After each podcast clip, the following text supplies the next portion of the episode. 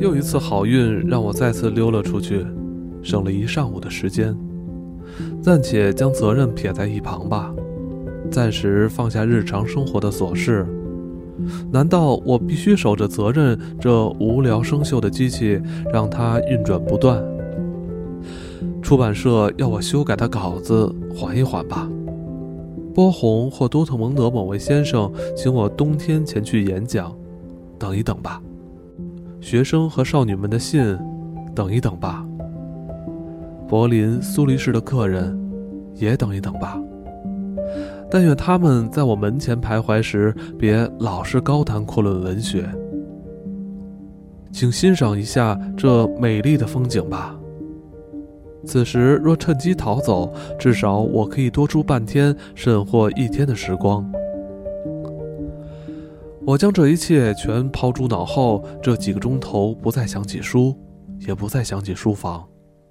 此时只有我，阳光，苹果绿般柔和晶莹的九月晨空，桑葚与葡萄藤亮黄的秋叶。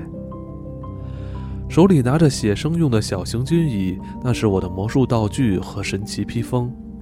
它协助我变了上千次的魔术，打赢了对抗可恶现实的征战。我肩上背着背包，里面装着小画板、调色盘、水彩。画画用的水瓶、美丽的意大利画纸、雪茄和桃子。邮差大约在十分钟之内便会抵达，我得赶快在遇见他之前离开。我快步离开村子，嘴里一边哼着意大利军歌：“再见吧，兵营，我们不会再见。”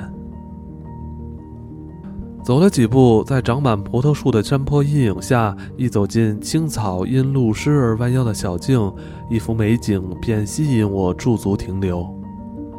这美丽又神秘的景色令人眼前一亮，令人想将它绘入画中。那是一个满布紫杉、棕榈、木兰和多种灌木的老园子，树木沿着陡峭的山坡往上蔓生。微微弯曲的针叶树梢如火焰般冲上天空，红色屋顶仿佛在下方绿色的树海中燃烧着，轮廓鲜明的倒影投映在湖面上。上方高处的林园里耸立着一座颜色明亮、棱角鲜明的农庄，它从庄园及树木的天堂中，既温柔又做作地俯视着一切。其实我并不想走到这儿就停下脚步。因为这里几乎还没离开村子，何况高大的草还会将脚弄湿。然而，没有什么能阻止我在此作画的冲动。红色的屋顶，烟囱下的阴影，以及平台树海中带着些许神秘的深蓝色，深深吸引着我。我必须将它画下。打开我的小行军椅。他是我的朋友兼好伙伴，他伴着我从家里走到户外，从责任奔向娱乐，从文学奔向绘画。我小心翼翼地坐下来，帆布椅垫嘎嘎作响，警告我得加钉几个钉子。当然，昨日我完全忘记了这件事。为什么？因为某个德国人到南方来度假，他不知如何打发时间，只知道最聪明的方式莫过于找个老乡胡扯些文学，于是便来找我。哼，希望他摔断腿。啊，这样说太过分了。但愿他留在柏林。椅子依然嘎吱作响。我把背包放在草地上，拿出画具箱。画笔、纸，然后在膝上摊开画纸，画下屋顶、烟囱与阴影，山的棱线、高大耀眼的别墅、黑火箭般耸立的柏树，以及在灌木丛阴影衬托中因阳光而闪耀着美丽光彩的栗树。我一下子就画好了。今天景色里的细节并不重要，色彩才是真正的重点。下一次我会精雕细琢，甚至会细数树上的叶子，但今天不打算这么做。今天我只在意色彩：屋顶饱和浓烈的红，红色中的紫红及紫，以及树木阴影衬托之下明亮的房舍等等。我挤出水彩，将少许水倒入小杯中，再将彩笔浸入水中，然后我大吃一惊，调色板上许多装填颜料的小框竟是空的，一点颜料也不剩。其中缺少的色彩之一，竟是西红色。偏偏西红是此时我最想要的颜色，我正是为了那深沉的色调才想画这幅画的。少了西红，教我如何描绘美丽的屋顶。天哪，那些小框里为何空无一物？啊，我想起来了，两三天前我画壁返家，在洗澡休息之前，原想将颜料加满，于是将朱红、西红及一些绿色刮掉。就在双手沾满了颜料，正想将柜子里的颜料取出来时，有人敲了门。又是访客，来者是一位男士，身穿漂亮的网球装，带着大饭店和私家车的铜臭味。他有事来到卢加诺，一时兴起就跑来找我。他说他看过我的《荒原狼》，而其实他也是荒原中的一匹狼。他看起来就是那副德行。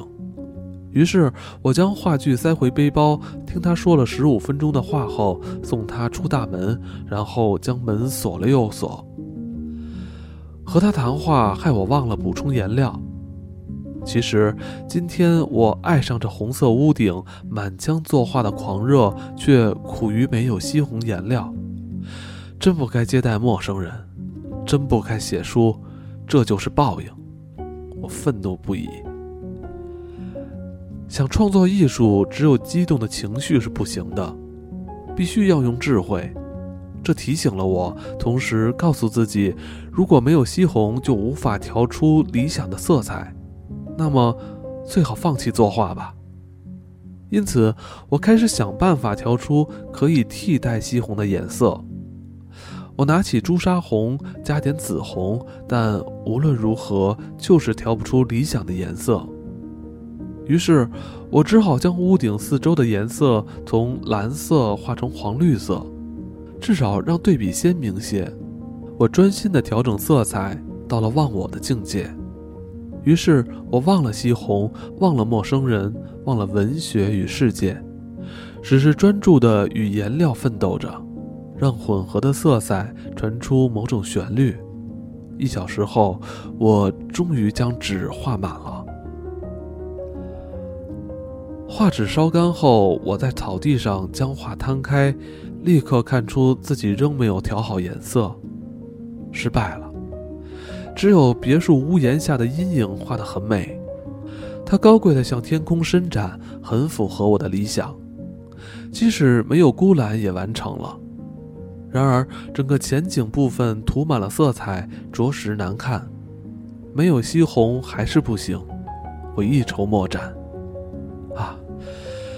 没有才华就没有艺术，不论别人怎么说，能力、潜力，以及些许的幸运才是艺术的关键。我常常自以为是，甚至主张一个人有没有才华、技艺是否精湛并不重要，重要的是他是否真有内涵，以及他想借由艺术表达些什么。我真是愚蠢，每个人都有内涵，都有话想说。